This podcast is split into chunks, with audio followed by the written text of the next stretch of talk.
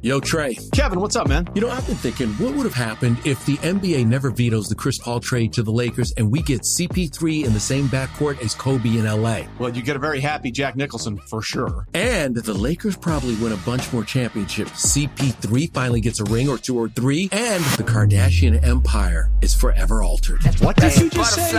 Hey, everybody, I'm Trey Wingo. And I'm Kevin Frazier, and we're teaming up on a new weekly sports podcast from Wondery, Alternate Routes. As former SportsCenter anchors and current sports obsessives, we're consumed by all the what-if questions that make being a sports fan so excruciatingly fun. If you're like us, then you also live and die on the fallout from every drop pass or play call. Each week on Alternate Routes, we'll take a flashpoint in sports, break down what actually happened, then explore every alternate scenario and the ripple effects it would have caused. Follow Alternate Routes on the Wondery app or wherever you get your podcasts. You can listen early and ad-free right now by joining Wondery Plus. Passion, drive, and patience. What brings home the winning trophy is also what keeps your ride or die alive. eBay Motors has everything you need to maintain your vehicle and level it up to peak performance, from superchargers, roof racks, exhaust kits, LED headlights, and more. Whether you're into speed, power, or style, eBay Motors has got you covered. With over 122 million parts for your number one ride or die, you'll always find exactly what you're looking for. And with eBay Guaranteed Fit, your part is guaranteed to fit your ride every time or your money back. Because with eBay Motors, you're burning rubber, not cash. With all the parts you need at the prices you want, it's easy to turn your car into the MVP and bring home that win. Keep your ride or die alive at ebaymotors.com. Eligible items only. Exclusions apply. Presented by T-Mobile, the official wireless partner of Odyssey Sports. With an awesome network and great savings, there's never been a better time to join T-Mobile. Visit your neighborhood store to make the switch today. When you need to know what's happening, it's time to get in the huddle with Carl Dukes, Brian Baldinger, and Jason LaConforta. Back for another edition of In the Huddle. Carl Dukes, put him up, along with my man Jason LaConforta. And, of course, Brian Baldinger, part of this podcast as well. We are chopping it up, guys. What an incredible week it was in the NFL. And we learned a lot more about some of the teams we've been talking about, Jason. Like, the Dallas Cowboys, who got beat down physically, mentally, every which way you could imagine, as the 49ers just simply destroyed the Cowboys on Sunday Night Football. Look, guys, it was 28-10 in the third quarter, okay? And we wondered if Dak could make plays and if he was going to be able to step up and do anything. He did absolutely nothing. So now you have to wonder where the Cowboys go from here, not only from a play-calling standpoint, Jason, because obviously what they're doing with Dak is not working, but also you have to wonder the future of Dak Prescott. I don't know if he's playing for his job, but I have to believe that whatever you believed in him is slowly dissipating. And now the Cowboys find themselves with injuries and some question marks as we move forward. Well, the reality of the situation there is Dak, toils at the pleasure and service of one person. And there's one opinion that matters, maybe one and a half, because Stephen Jones will have a voice, but it depends if, sometimes Jerry listens, sometimes he doesn't. That's it. Like, it's a one-man decision-making process. It's one man who has negotiated all those contracts and decided what everybody on that team is worth. And, I can remember when this went down and he went from Romo to Dak in the first place. And I don't think everybody would have handled it the way that Jerry did, but Jerry's emotions and his wallet and a lot of things become intertwined. And that is not a normal separation of church and state for a normal NFL franchise. It's just not. And it hasn't worked very well there for a long time, but we also know it's not going to change. So, I'm not. It really all comes down to when Jerry's willing to admit defeat, when he's willing to admit that it is a sunk cost. Even though I can't blame the GM.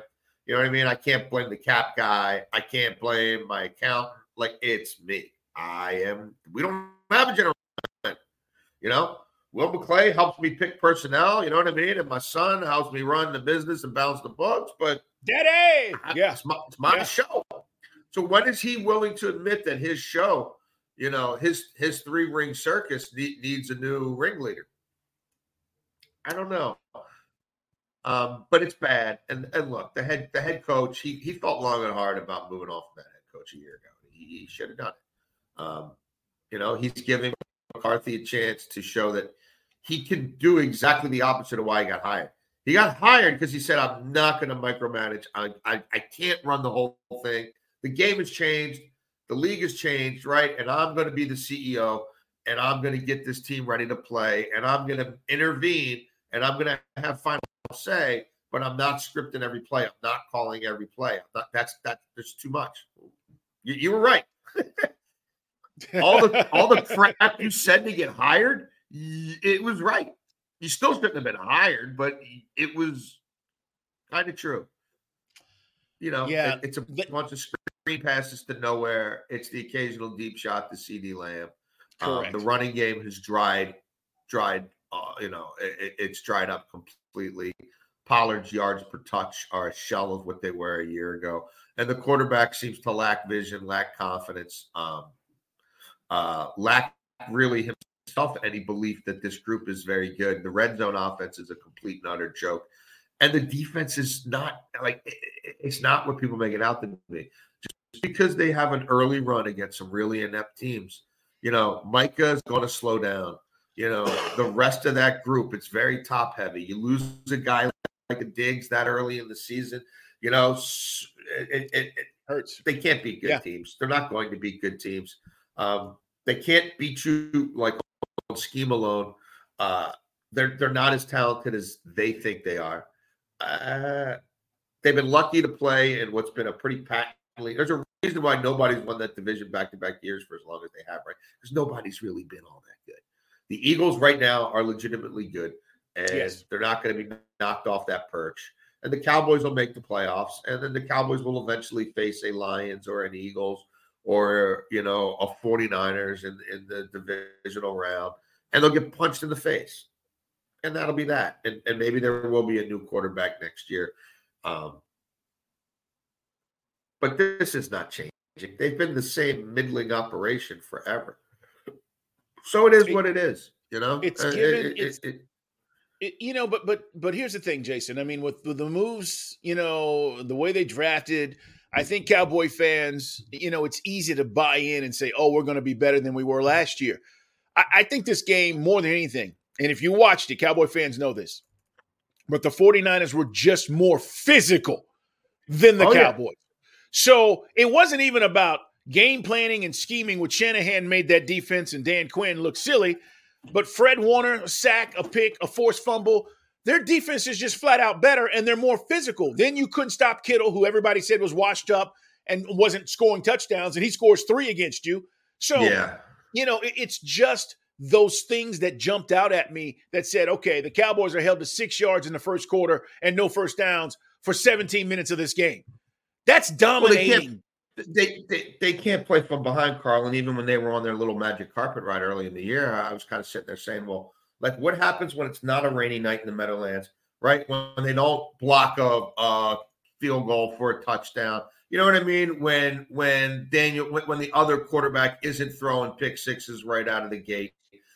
Like, what happens, like, when the game is tough, when they don't catch early breaks, when they do have to play from behind, when they are down one of their top players? Like, do they get nasty, or do they shrink? Their DNA has been shrink, and there's been a lot of shrinkage this year. Like, it didn't take all that long, right? It took a bad first half against Arizona, and they haven't really recovered from that since. You know, could he whack the coach and turn it over to Dan Quinn in desperation at some point in the season? Maybe. I mean, I guess, you know, I guess. But Dan Quinn's got his hands full right now, too. Yes. You know, and they've got injuries. People at the line of scrimmage. No, they're not. You saw the difference in that defense. I mean, everybody wants to talk about who's got the best defense. The Eagles have the best personnel, and they're deep. 49ers, though, are a more complete team, and you saw it. And the Cowboys are distant third or fourth or whatever you want to put them. because you saw that head-to-head when you talk about, oh, this defense is better than that defense. Hey, guys, it is In the Huddle. Subscribe In the Huddle pod on YouTube. Make sure you check us out. We'd love to you to pass along to your football friends, because we talk football on this podcast, guys. All things NFL.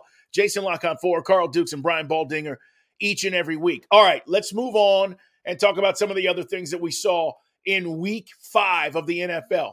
I was concerned, Joe Burrow, and I talked about this, Jason, on my national show Sundays, that he was going to be limited with his mobility. And if he is, and this is a nagging injury that won't go away, the Bengals are going to have a tough time this season. I don't know what Joe Burrow's pain threshold is, but damn, he looked good against the Cardinals on Sunday. I mean, he came out and that looked, yes, that looked like the Joe Burrow we're used to seeing. So is he over this injury, or what's going on here? Well, look, there's no doubt that I talked to a lot of people about this last week, and just called people I trust around the league just to shoot the crap.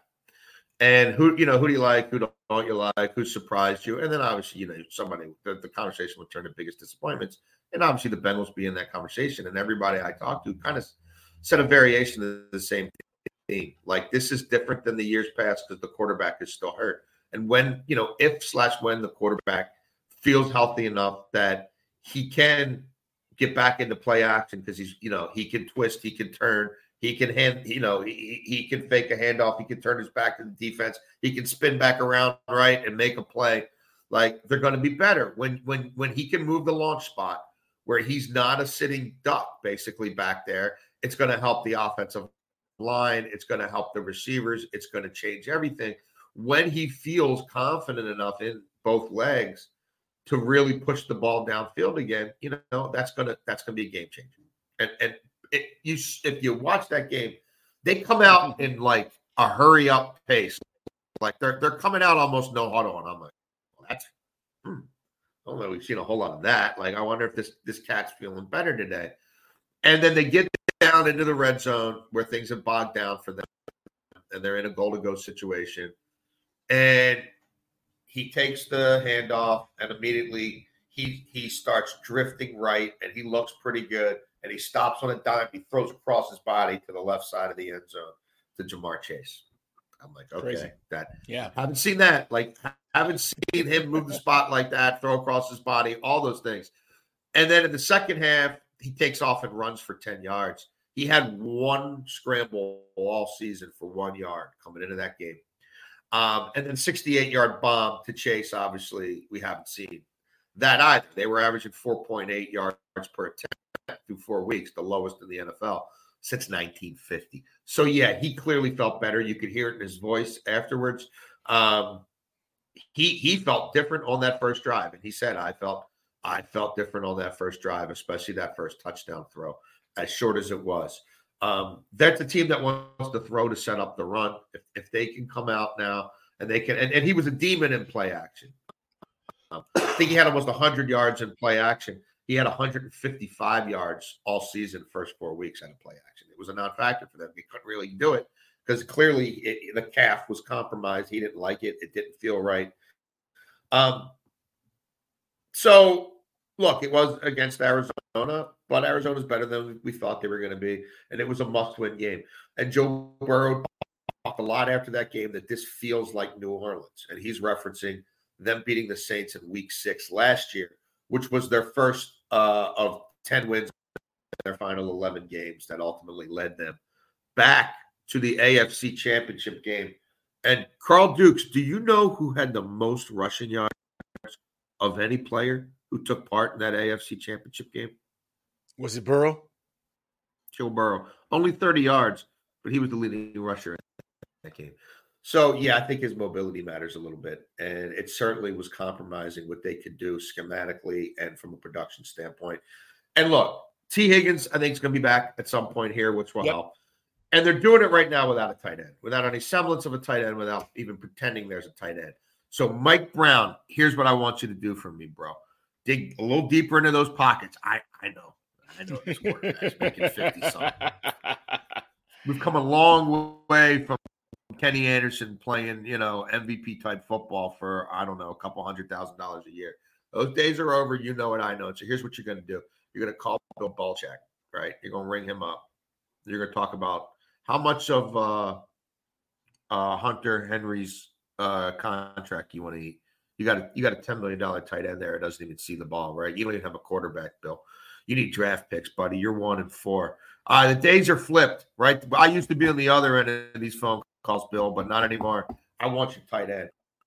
Or you can't get him. Just call Carolina. How, you know, you lost Hayden Hurst, who's not super special, but he's a size speed guy. He's got wingspan. He was a nice, intermediate target for Joe Burrow. You had to defend him in the slot. It's one different body type now that you have to defend in the slot. And, yeah, I know you just signed this guy, but you're not winning anything with him. You know, why don't you need draft picks over there in Carolina, right? You traded all those picks to move up and get a quarterback who can't push the ball down the field at all. So they got to get him. I think you had to move to get a healthy T. Higgins, a healthy Joe Burrow. Yeah, some sort of move tight end. And, you know, you could be in pretty good shape because I'm just telling you, nobody else in that division is going to go on a 5- or 6-game winning streak. Like, all those teams are flawed. You know, the Browns, right? This Deshaun Watson thing. They said he could have played in the last game. Now we're coming out of a bye, right? And they're saying he can't play. They don't think he can play, right? No bueno. And the kid from UCLA was not ready to play 2 weeks ago. And if they have to play with DTR, I don't care how good that defense is. They're going to lose a bunch of games. Baltimore Ravens still a mess on offense. And the Pittsburgh Steelers found a way to beat the Baltimore Ravens with a lot of help from the Baltimore Ravens, but they have no offense. I mean, their offense is a joke. So it is. The Bengals get a little healthy. They add to that roster. They're right back where they've been the last 3 years. The best team in that division. Old Man Winter here. If I had it my way, it would stay winter all year long. Short days, wind chill, black ice, and a good polar vortex. Oh, heaven. Wait, is it getting warm in here? Your cold snap is over, Old Man Winter. Spring has arrived. Spring. Spring is here, which means it's the perfect time to get away in the Hyundai you've always wanted. Visit the Hyundai Getaway Sales Event, where you can get great deals on all of our award-winning Hyundai models, like the tech-filled Tucson and Kona, as well as the spacious Palisade. Enjoy wherever you go with the peace of mind that comes with America's best warranty and 3 years or 36,000 miles of complimentary maintenance. But hurry in. These deals won't last. Add more joy to your journey at the Hyundai Getaway Sales Event. Now get 0% APR or up to $1,500 bonus cash on the Hyundai Tucson. Now, during the Hyundai Getaway Sales Event. Offers end soon. Call 562-314-4603 for details. It's crazy. 15 catches, 192 yards, 3 touchdowns for Jamar Chase in this game. That connection is undeniable. Like, when Burrow's healthy, he's going to find his boy, and his boy's going to get open. So that part of it is that felt good for Bengals fans and saying, okay, wait a minute, this is what we've been missing. But you're absolutely right about the tight end, Jason, and I think that's something that's kind of unspoken. Nobody wants to bring it up. We're going to see how they address that situation. I got to ask you about the Ravens because you brought it up. So how the hell do you not score any points in the second half against the Steelers? Like, the Steelers got humiliated the week before by the Houston Texans. Now, I know it's week to week, but you look at these game plans, you go, okay, wait a minute. You're telling me Lamar can't do what C.J. Stroud did? And you come out and you score 7 in the first quarter, you kick a field goal in the second quarter, and you go scoreless in the third and fourth and lose by 7. I was baffled by how this game played out and the Ravens offense looked. Well, they're up 10-0 in the first quarter. They've held the ball for over 10 minutes. They've run 21 plays for 143 yards. It's complete bully ball. The first 2 drives, Carl, they had 3 different guys with explosive runs of 11 yards or more. It's first half, 17 carries as a team for 100 yards, 6 yards a carry, a touchdown. It's there all day long. And Pittsburgh's got no offense to speak of, and they still find a way to lose that game. It's going to bite them in the ass in the end. There's no doubt in my mind. It's the same thing as the Colts game. You had special teams meltdowns against the Colts. Zay Flowers doesn't know whether I should field this kick or not field this kick. You know, they somehow don't get that game under the 2-minute warning. They have an ill-advised fair catch. In this last game, they get a block punt for a safety at a time when Pittsburgh's got no pulse on offense. Just critical special teams there is John Harbaugh not finding a way to get at least 3 points out of a drive at the end of the half where it's a chip shot for Justin Tucker. And the center who they took in the first round a year ago thinks he saw somebody jump offside, so he snaps a ball that should have never been snapped, and it ends up in a busted play with bad prep pass pro, right? And now you get nothing out of that sequence where 3 points probably puts it away. The new offensive coordinator, who's supposed to be a major upgrade over Greg Roman, although the only stuff that's really working for their offense is the stuff he stole from Greg Roman in the run game. So they have seven drops. You know, Rashad Bateman, who is just one in a long line of first-round Ravens wide receiver bust, drops a ball right in his hands in the end zone and drops a go route right in his hands for an end zone, you know, for a touchdown. Mark Andrews drops a ball in the end zone. Nelson Aguilar drops what would have been two other opportunities for touchdowns.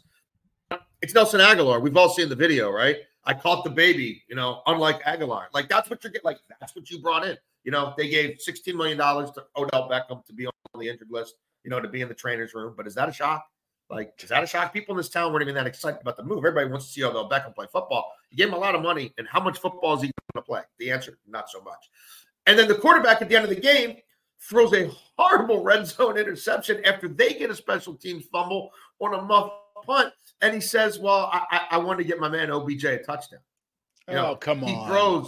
He throws a sideline route that he badly misthrows it right to Joey Porter Jr. I mean, it's just a comedy of errors. How they didn't get at least three points there is nuts as well. And yeah, there was one guy for the Pittsburgh Steelers. You know, like, I think Kenny Pickett throwing to anybody not named Pickens in the game was like 12 of 22 for like 120 yards. Throwing to Pickens, it's like 6 of 10 for 134 yards and a touchdown, including him beating a six-man blitz at the end of the game. And Marlon Humphrey, who did not look healthy, who had a bad game, and a six-man pressure on an island against Pickens, the one guy catching balls, and he beats him badly and takes it to the house. And, yeah, the Ravens go from scoring 10 points in their first two drives and averaging, you know, like 6.5 yards a play to, I think they ran 42 plays the rest of the game for like 192 yards. I mean, it's a joke. Let me ask you this, Jason, because I got to know. Is Lamar better? Is he playing better? Dude, is he any better? If they catch the ball for Lamar, if they catch the ball for seven drops, including at least five drop touchdowns, if they catch the ball for Lamar, like, his ball placement accuracy, except for the horrible end zone throw to Odell Beckham, which they should have never even been in that. They should have been kneeling the ball by then. His numbers would have been ridiculous. Like, he threw another ball to Zay Flowers, who was wide open, and Zay Flowers fell down. Like, they're asking a lot of Zay Flowers, and the kid's starting to show his inexperience already. Like, Zay Flowers ain't supposed to be your number one receiver. It's supposed to be your two or three who's learning on the fly. He's the only wide receiver doing anything, and now the route tree's getting really predictable, and people are squatting on all the underneath stuff because that's what Monken's really running, and the kid's starting to get the crap beat out of him, and his catch percentage is coming way down because people kind of onto what they're doing there, and nobody else is stepping up at the wide receiver. Stop me if you heard me before. This is the Baltimore Ravens forever. Like, their general manager, Eric DaCosta, is a complete and utter fraud when it comes to evaluating really the pass rush and the wide receiver position. They're kind of important in the modern NFL, but they can't get it right really anywhere, no matter what they do at those spots. And it's really hurting them now because the young defensive coordinator who was brought in not to blitz has to blitz in all critical moments now because he has no personnel to win up front. And when he blitzes, guys like Kenny Pickett and Gardner Minshew have beaten their ass in the fourth quarter, stolen their lunch money, and won games against what otherwise is a really good defense. And then wide receiver, you're back to the same thing. It's Zay Flowers or Mark Andrews. It used to be Marquise Brown or Mark Andrews. A wee little wide receiver. Now, this kid plays big, but he's not any bigger. How many balls is he going to high point deep downfield? And a tight end. Like, it's the same as ever. And they're running Greg Roman's offense. They're running his run game. Except in this game, they didn't run it enough. So they had Odell 6 yards to carry in the first half, and they never ran the ball two times in a row the rest of the game, Carl. They got that Pittsburgh defense gassed. and Todd Monken with the lead on the road against Kenny Pickett and that withering Pittsburgh run defense never called two straight run plays the rest of the game. They've got Lamar Jackson killing people with his running out of an empty set spread in the red zone. He never did it. They've Gus Edwards with a dive play for 4 yards down to the 2. He takes Gus Edwards off the field and runs a shovel pass to Andrews and then a stupid pass to nowhere, like a fade route to nowhere. Like it looked a whole lot like Greg Roman. Wow. Odell Beckham, last thing. Zero impact so far? 5 weeks in? Zero impact? Wow. Every time he's made a play, he's gone off the field. Like literally back to training camp. Like he'd flash in a training camp practice and then the ones would come around like, you know, the next cycle. And team goes, and you're like, where's Odell? And he's with the trainer. I'm like, literally. And then like 2 days later, he'd be back and you'd see him do something on the sidelines, a first down catch and a practice, keep a drive going. And then that's it. He's gone. Like something's not quite right. And then we've seen it in these games. Like he plays a little bit the first game, does a little something. Uh-oh, he's with the trainer. Like, just think that's where he is in his career. And they gave this guy $16 million. Like, yes, they gave him way more money than they've ever paid a wide receiver before, ever. And they've got literally nothing from him, which I think is part of the reason Lamar forced that look, because it's like, we got to get this guy in a fold. Like, I can't just be thrown to Zay Flowers all the time. Like, another wide receiver on this team needs to be a thing.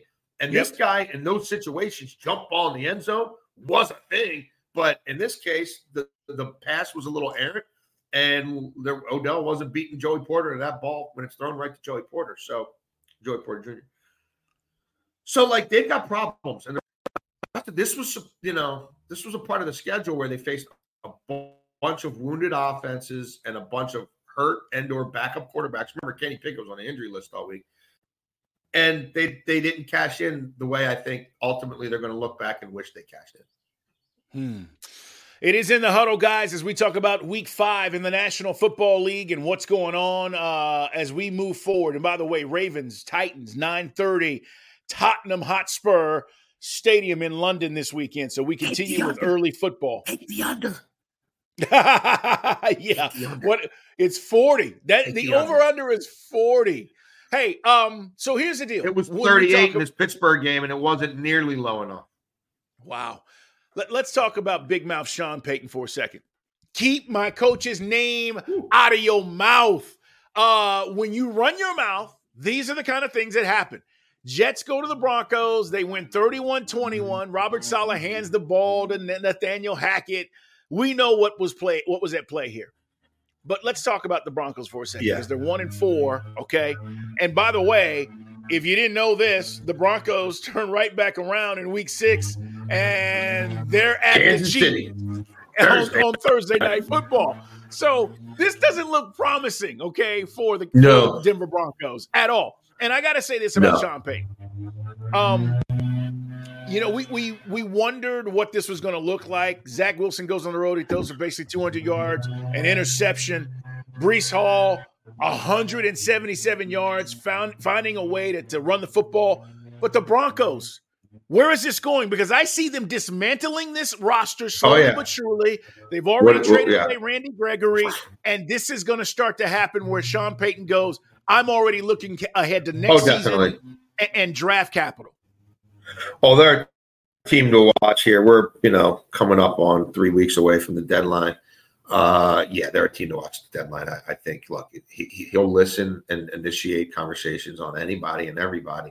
How much of it comes to fruition remains to be seen. But that defense is, I mean, that defense is on the road to becoming one of the worst 3 or 5 defenses in NFL history if they keep up on this path. And I don't think people are going to show them a whole lot of mercy. I don't. They have no discernible. I was looking at some of the numbers. They have no discernible strengths as a defense whatsoever. I mean, opposing quarterbacks, and they haven't faced Murderers Row. Opposing quarterbacks on the season have a rating of 124.6 against them. And the next closest is the Bears at 111. I mean, that's a big 124.6 versus 111.1. That's a pretty big difference from worst to second worst. They're allowing 9.1 yards per attempt. The next closest team is 8.3, like almost a yard off their pace. Like, they're allowing over 77% of opposing passes to be completed. 13 touchdown passes already. Like, and they're not good against the run. You know, they're 25th against the run, 5.2 per carry. If you look at some of the advanced metrics, like their run defense EPA, they're 30th. Like, they don't get pass rush. You know, they don't make big plays on defense. So the other thing, Jason, is they lost. Well, they fumbled four times. They lost three fumbles. Wilson had one. Perine, Marvin Mims Jr. I mean, they're just careless with the football. And that's the other thing about this team. Not only are they playing terrible defense, but the turnovers are mounting, and it's another reason why they're 1-4 right now. Perine's another one. I'd like to see Perine back with Cincinnati. I mean, wouldn't that be kind of funny if they went and traded late-round picks? Like, okay, you negotiated Hayden Hurst's contract. You negotiated Perine's contract. You know, the Panthers and the Broncos, you're going nowhere. You know, you paid half their salary. You know, give us our guys back. Yeah, look, I'll say this. In the long game, Sean Payton's going to beat Nathaniel Hackett. You know, like, yes. You know, Zach Wilson is playing rudimentary football, and people are acting like there's some sort of reinvention here just because the bar for Zach Wilson got so ridiculously low. And again, they're playing maybe the worst defense in the last 25 years. So, you know, they scored their 31 points. Salah and Hackett can take their victory lap. I'll bet you whatever you want to bet that neither one of those guys is back there in New York next year. And I think Nathaniel Hackett's days as some sort of hotshot coordinator or play caller are pretty much over. He'll stick around because he's got the right connections. He's got the right last name. You know, he's got an okay agent, whatever. He'll be fine. But, you know, I do think Sean Payton will build the Broncos into something. I don't know if he's going to be able to knock Andy Reid off, and I don't think Andy Reid's going away anytime soon. But I think you get your licks in on Sean Payton this year and, you know, probably the first half of next year. Because when whatever quarterback he ends up with in this draft, by the middle of next season, I think he's probably going to be the trajectory is going to be pointing upward. But, yeah, that was an emotional thing for the Jets, you know, for their coaches. It was obviously a big deal. You know, the Jets are back to playing real football teams this weekend. And I think the Jets will probably be back to crapping their pants in their own stadium again this weekend. So, you know, hey, if that was your Super Bowl, I hope you enjoyed it. Yeah, not really enough time to throw a parade in Secaucus, but whatever. Well, everybody hyped this game up when Aaron Rodgers was, you know, considered to be healthy and what that was going to be. It would have looked different. Maybe it felt different. I watched the game. I got all the games on, and it was like, okay, you know, it didn't feel the same without Rodgers being a part of this equation as all that talk was happening, you know, 2 months ago. Either way, I'm with you. Listen, Jets will take the dub. I thought I saw some improvement with Zach, but ultimately this is about the Broncos. And listen, if they respond and go to Kansas City and win, that's what needs to happen. But it's not going to happen.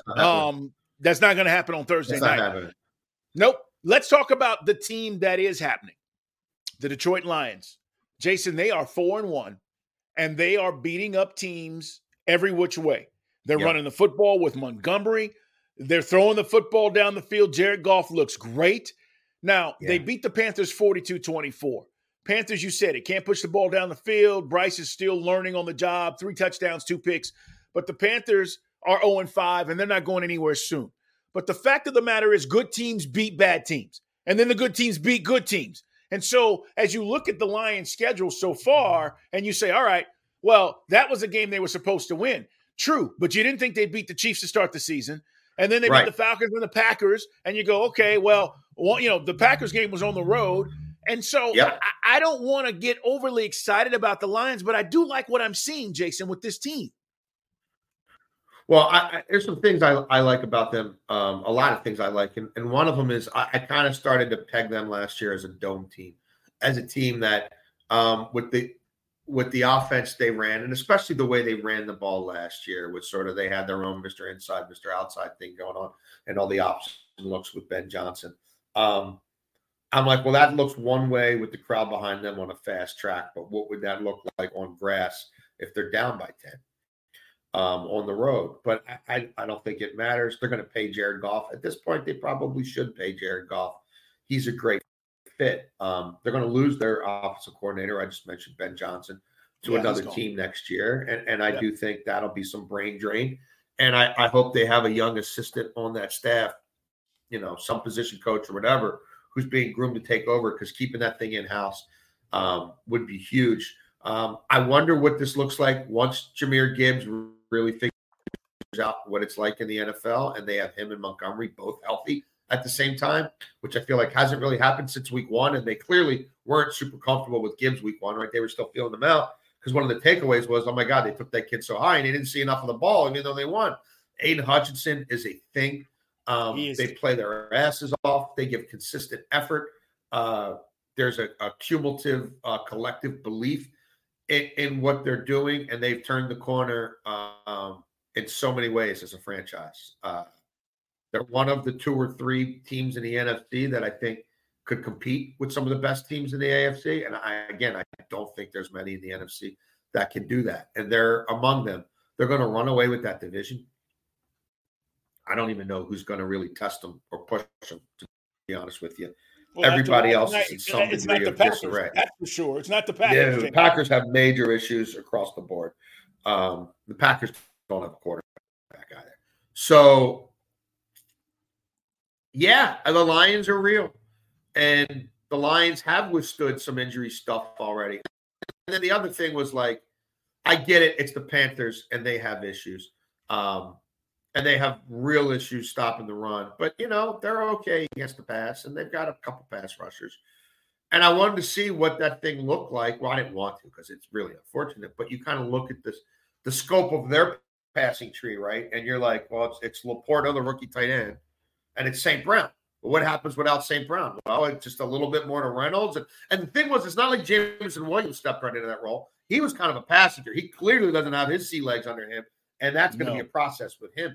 And yet they still, to your point, found a way to boss that game from the first drive on, really, right? They had it in hand really by the end of the first quarter, certainly by halftime. And they did what good teams are supposed to do in those spots, even when those good teams are compromised from a personnel standpoint.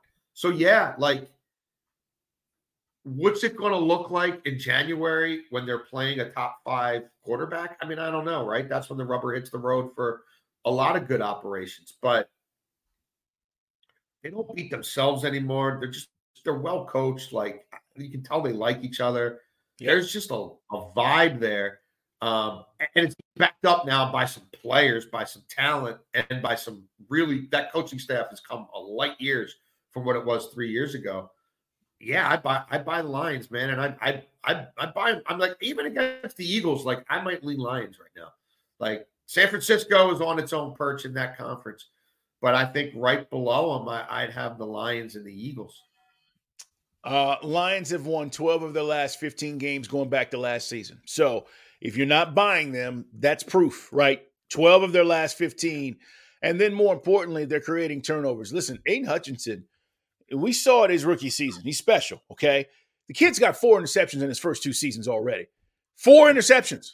Like, his hands are amazing when he gets a hand on the ball or around the ball. And then, you know, offensively, to your point about Ben Johnson, Goff 3 touchdowns, he ran for 1. They're scoring at least 27 points in consecutive first halves, not in games. They're scoring 27 in first halves, and they've done that now in consecutive games. So the offense is flowing. The defense is doing what they need to do in creating turnovers. They're going to be a problem. And you're right. The Jahmyr Gibbs, Montgomery combo, whatever that's going to look like, Ben Johnson will find a way to make that right. And so I'm curious to see as the season moves along how this looks, as you said, maybe at the end of this month, particularly we get into November and December, and how they're rolling along. Guys, it's In the Huddle. Subscribe. In the Huddle Pod on YouTube. Make sure you subscribe. Tell your friends. Like us. Do not miss an episode. We put new episodes out every week, Tuesday and Thursday normally. Last week, some things happened with the show, and so we got one out later in the week, and Baldy and Jason killed it. But we usually put out episodes on Tuesday and Thursdays to make sure that you're on top of the game. All right, we got to talk about the other thing before we get out of here, and that is 34-0. The New England Patriots get beat 34-0 by the Saints. What in the hell is going on? Well, the quarterback stinks. It's, you know, we can talk about the lack of talent around him and this or that. But the quarterback, I mean, I feel like the quarterback's been regressing since like his sixth or seventh start. Like once people got a handle on him, right? Jason, and once people realize that. How many times can you bench this guy in the second half and say he's your guy for the next week?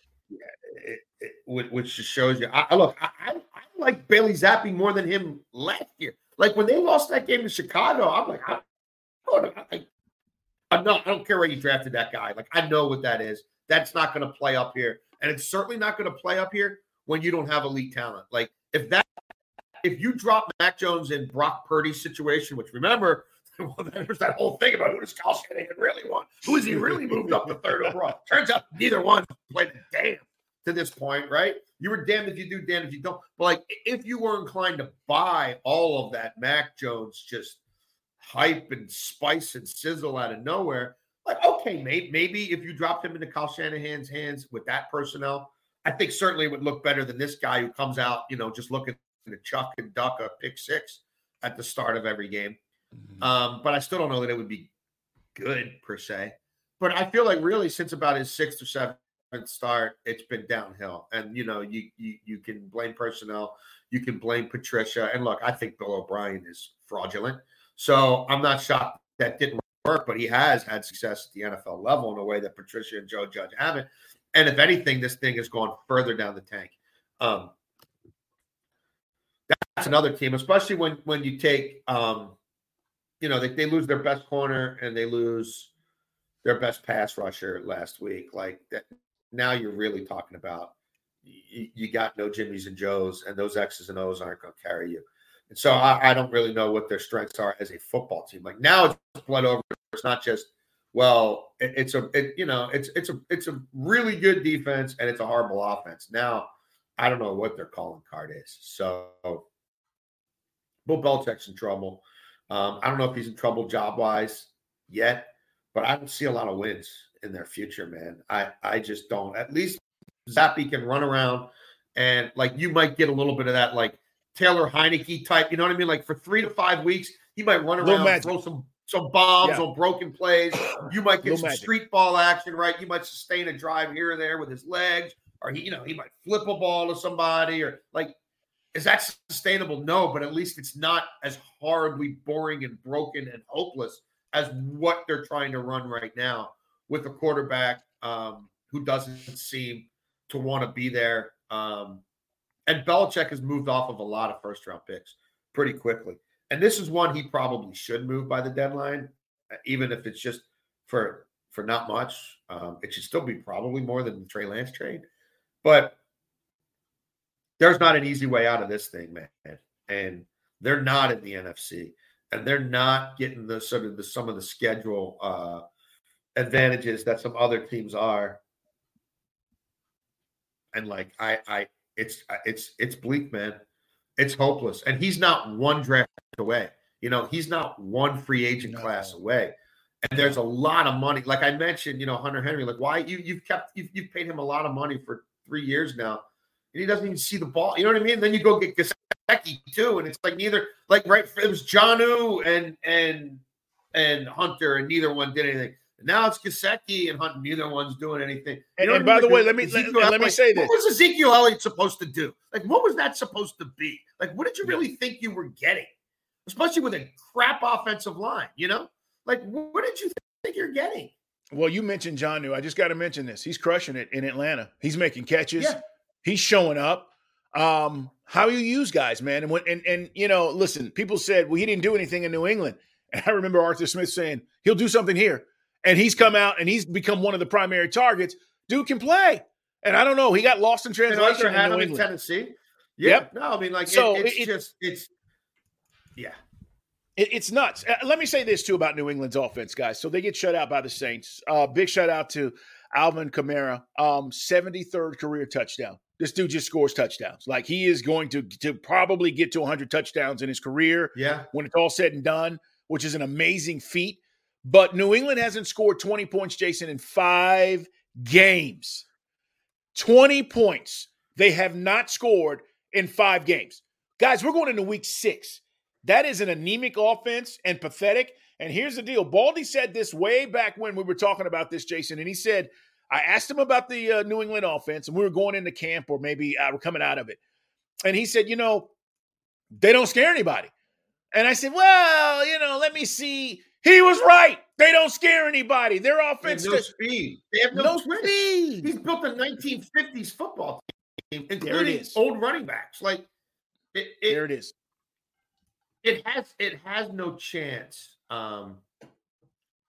has no chance. And here's the other thing that I would watch very closely there. He's also now far enough away from the glory days. Like, you don't have dudes who are going to come in there and regulate that locker room because they were part of the salad days and the golden days. And they're walking in there with 4 rings on their feet. The McCourties are out. You know what I mean? Like, it's not they're just going. That Brady's check. You know what I mean? Who are we down to? Slater, I guess. You know what I mean? On special teams. Like, you don't – like, it's getting very thin in the we were at the heights of this. We know the real Patriot. You know what I mean? Here's why you got to give Bill the benefit of the doubt. Here's why you can't – you know what I mean? Here's why you can't be MF and O'Brien in the parking lot. And you're already starting to see it because Mac Jones' camp agents are already saying to anybody who calls, well, who would succeed in this place? And what would he look like if he had a real team like Shanahan, like Kyle Shanahan put together in San Francisco? And well, what quarterback other than Tom Brady has Bill Belichick won more games than he lost with, right? Like that. And that was verboten. That you weren't even allowed to think that, much less, you know, have your agents out there, you know, trying to get ahead of the story before you go crap your pants on national television again, you know, on Sunday. So this is all right. Like, this is different times, man.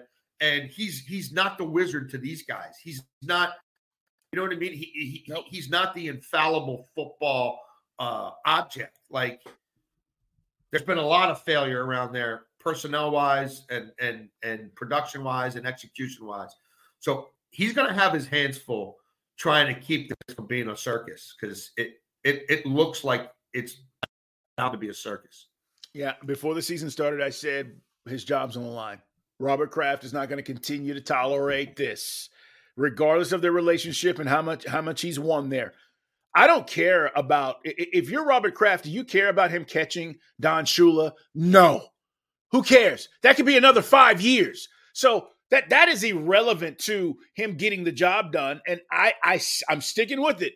I'm not saying he's getting fired, okay? But you said it. Maybe they kick him upstairs. Maybe they say, hey, he's an ambassador. However the hell you want to do it. Or you can't pick personnel anymore, right? We got to have separation of church and state. We got to have some coach. Yes. You don't have the keys to everything anymore. We got to have somebody else do that. All right. I got to mention this, and then we're out of here. Packers don't have a quarterback, Jason. No, Packers don't have a quarterback. We thought Love was going to be the guy. So last night, guys, if you missed it, we record this on Tuesday. Monday Night Football was Packers at Raiders. Love threw 3 interceptions last night. He was abysmal.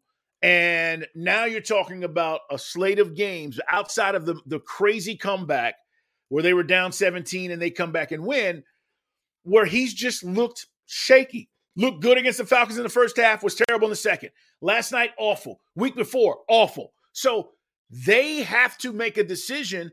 And everybody said, well, you know, they're going to give him the full year to figure this out. Jason, they don't have a quarterback right now. The Packers fans, you have to own this. He's not that guy. No. And they know it because you're playing an inept Raiders team that has tended to be terrible in prime time. It's your home game. That is Wisconsin West, and everything's playing in their favor early. Field position, they've got a chance to force the Raiders to play from behind where they didn't really want to do that. They wanted to keep running Josh Jacobs, even if it was going into a brick wall. Right, to just keep it close and feel this out. It's a little bit like sort of a prize fight. And they were afraid to let this kid push the ball down the field at all. They were afraid to get into, you know, routes, 4 or 5, 3 guys running routes, right? They wanted to try to protect them and max protect and run 2-man routes and see if he hits the open guy or see if he takes off and run or see if he throws it away. And that still wasn't rudimentary enough to prevent him from pissing that game away with poor decisions with when he threw the ball and who he threw it to. And those interceptions weren't like, I mean, they were by and large egregious.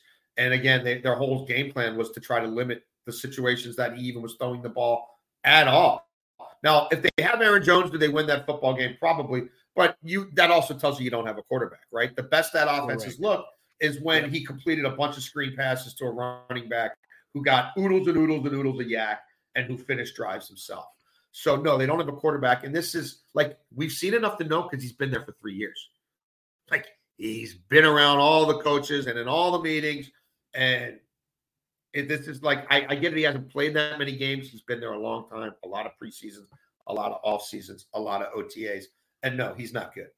And he's not going to get markedly better this year. And they're going to have to draft a quarterback. And you're going to probably trade him or whatever. You're not going to get much for him. They better get it right. Like, they better get it right, but they also need a left tackle. You know, they also probably need one or two more offensive linemen. They've also got to start rebuilding their D-line. They're at the end of a cycle, man, and it's going to hit them hard. And it's the Green Bay.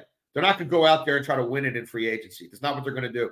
And the quarterback, when he was a back-to-back MVP, covered up a lot of warts. So, I think it's going to be a long time before you see the Green Bay Packers in any championship games or anything like that. I think they are ways away.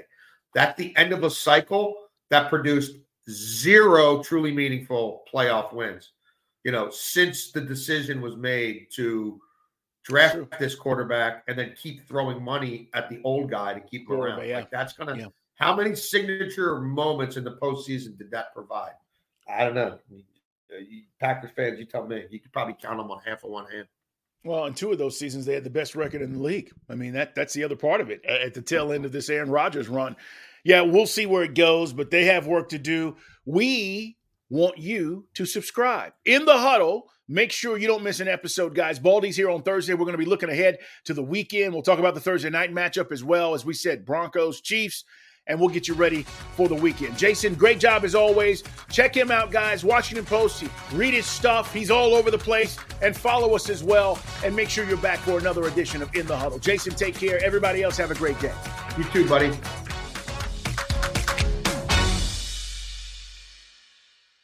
$2,400 Sports is an Odyssey company.